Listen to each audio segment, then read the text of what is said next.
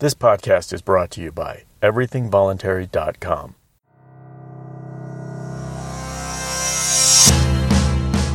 My name is Jared Nordin, and this is The Voluntary Contrarian.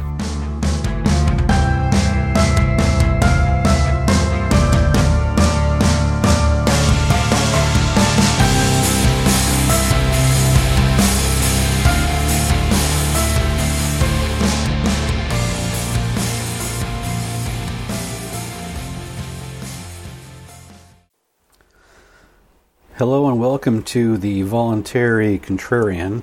I'm your host, Jared Nordin. And today I'd like to talk about an interaction I had with a coworker.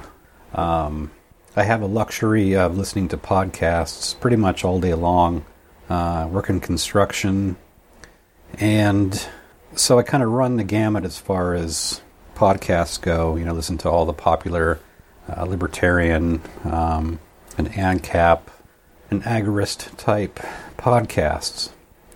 Um, so my coworker, he asked me. He said, "So." He saw my headphones in, and he says, "So, what are we learning today?" And so, at that point, I had listened to quite a few podcasts, and I started off with one of the first ones that I had heard uh, on the way to work. It was a podcast about um, how well, whether you should or should not carry an extra magazine with you if you're concealed carrying a uh, handgun. And I thought, well, you know, this guy is kind of an outdoorsman, you know, hunter, fisherman, that he would see it as kind of um, a curiosity. And we talked about it for a little while. And uh, he, he had mentioned that, well, you know, I don't really see a need for extra magazines because, um, you know, usually a self defense scenario would last, you know, just a couple seconds. You might shoot between, I don't know, two, three, four, five rounds. And so a high capacity or a, especially a spare magazine, really wouldn't come into play.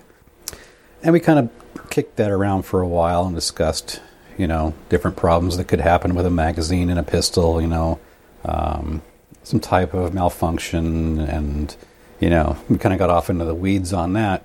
And then he he said, "Well, but then again, how many attackers do you think you would encounter?" And I said, half jokingly, because I knew this guy really wasn't in the same mindset as most of us voluntarists, voluntarists are. I had said jokingly, I said, "Well, it depends on how many cops there are." You know, kind of as kind of a a funny ha ha uh, thing to kind of make him think, which he did think, and he looked at me very puzzled, and he and he just he said, "What? What do you mean? How many cops there are?" I said, "Well, I said actually, I'm more afraid of I'm more afraid of getting in a some type of a uncomfortable, dangerous environment with a police officer than I am with a criminal." And he said, uh, "He goes, well, but criminals, you know, they they'll you know they'll break into your house or they'll try to break into your car or steal your things. And and I said again jokingly but kind of not jokingly I said well you just described police officers. And I thought it was hilarious and he didn't really think it was that funny. But anyway it kind of brings me like he had also mentioned he goes well I have several cops for friends and you know I don't I'm not afraid of them at all. And um, you know, they're cool guys. And, and I said, yeah, I, I know a couple cops too. And yeah, they are, they're nice people. Um, and I, I don't wish for any harm to come to them.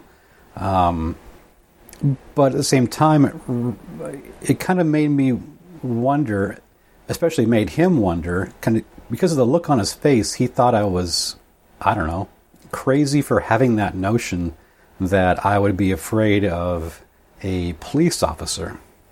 You know, and through through a life, uh, especially as voluntarists, we listen to a lot of podcasts, we read a lot of um, writings online, we read a lot of books and about a lot of philosophy related to that. And until you really have an encounter with a quote unquote normie, everything kind of seems like it's in it's in your head, it's in a bubble Um, but once you express your thoughts, and I've done this several times, and I always get the same pushback.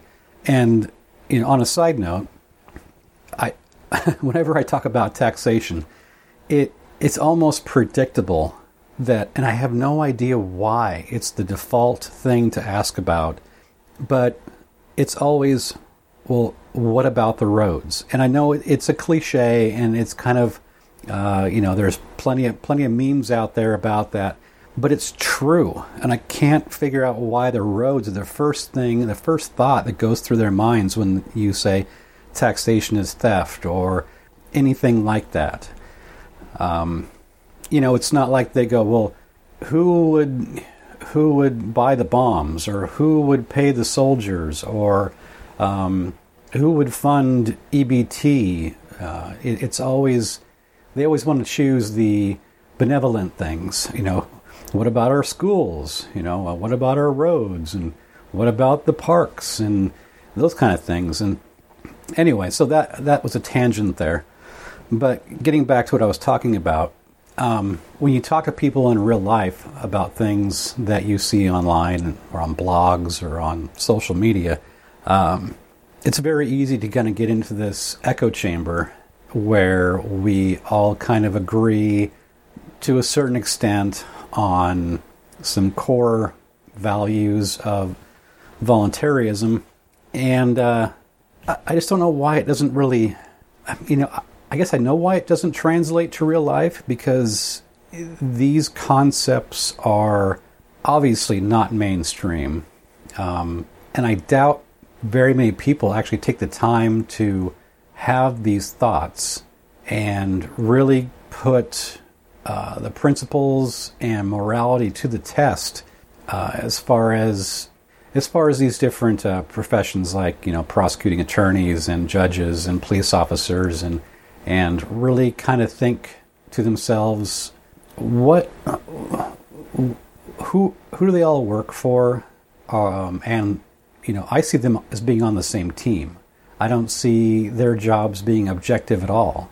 Um, it, and that's something that I'm not sure what it'll take to get people to really question the whole dynamic of law and law enforcement and legislation and voting and uh, quote unquote democracy to get people to really think about it and and kind of parse it out and look at the gun in the room and see the force behind all these things.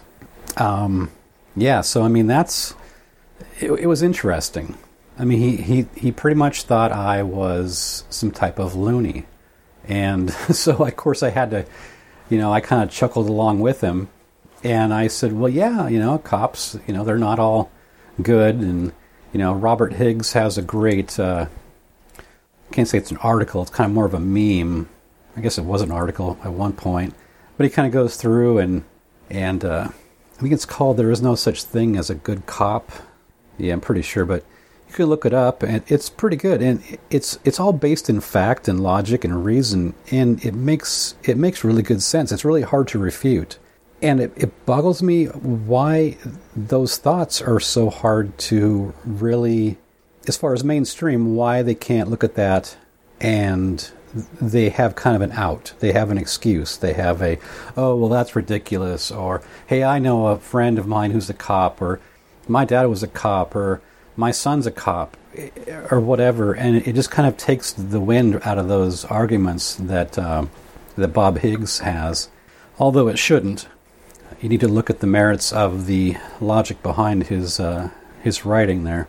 But uh, yeah, having that interaction was interesting because at at one point I thought, well, geez, maybe do I have the problem here? Am I not thinking clearly enough about this? You know, perhaps it, it and uh, well, because I've been I've been kind of in this realm of libertarian, ANCAP voluntarist for probably the past I'd say 15 years, and I've read a lot, listened to a lot, and had more than enough time to really um, think about and rationalize and parse out my thinking.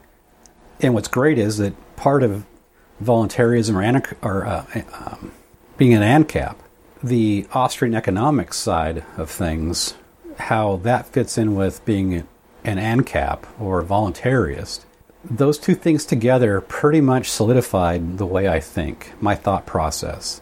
Um, so, I mean, it happened to me. I used to be a, you know, Republican conservative. I was pro-war. I wanted to be a cop at one time when I was probably in my late teens. Um, considered going into the army.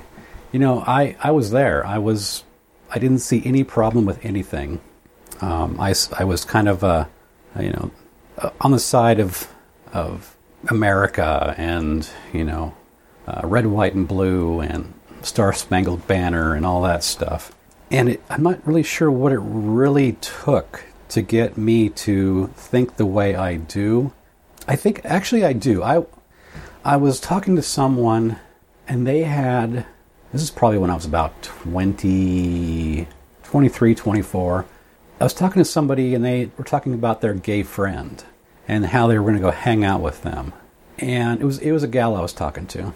And I was really back then I was really like well, why do you want to do that? Why do you want to hang out with somebody you know they want to have they want to teach uh, homosexuality in schools and they're going to they're going to ruin our children and you know next thing you know you're going to have gays everywhere and blah blah blah blah and then it was it was soon after that I heard some story about some Second Amendment thing about taking away guns, and I I was and still am into firearms and concealed carry, and you know I have all the I have all the proper permissions from the state to do so, and uh, for some reason it clicked. It clicked that how can how can I on one hand be told what I can or cannot do with a firearm. But on the other hand, I want to tell somebody what they can or cannot do with their body or their relationship status. And that really hit home for me.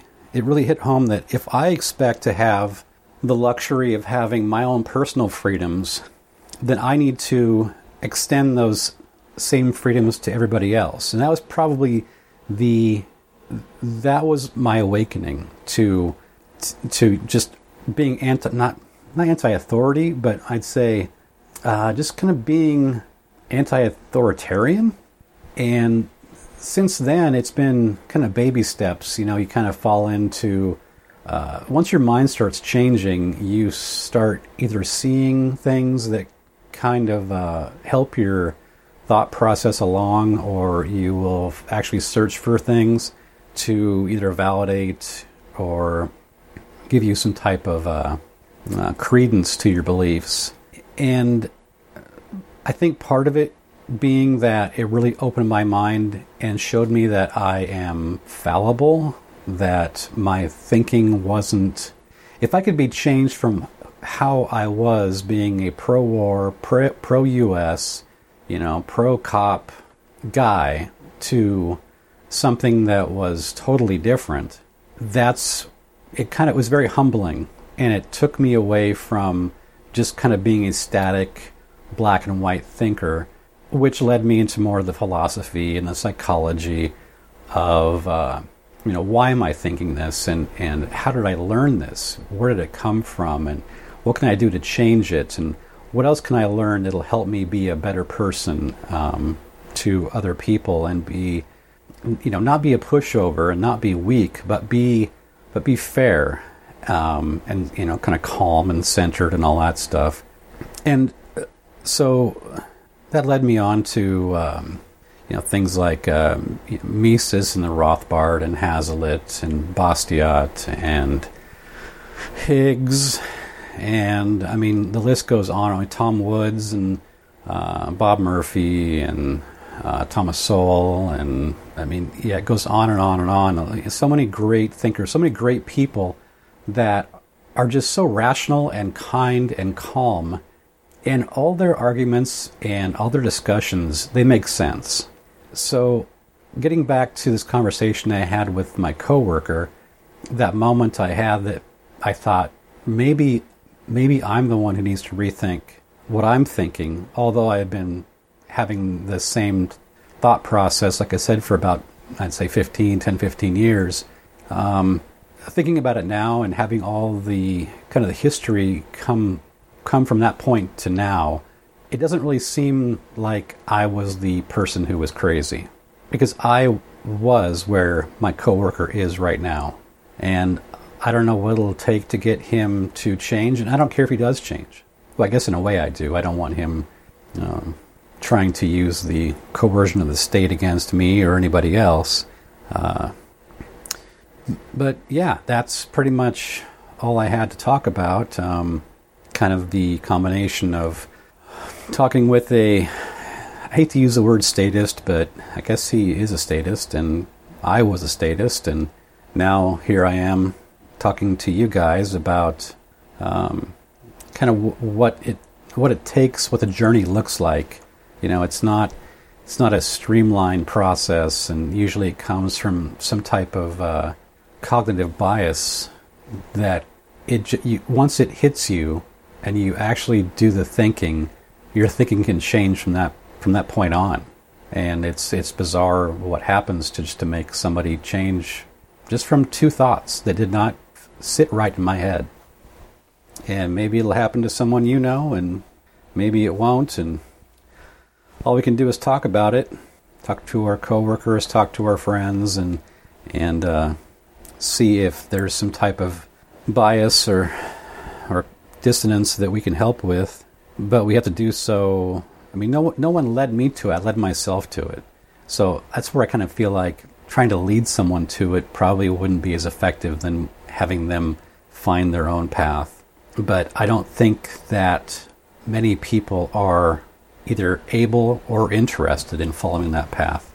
Because once you once you know you know the whole red pill thing once you know you can't you can't go back.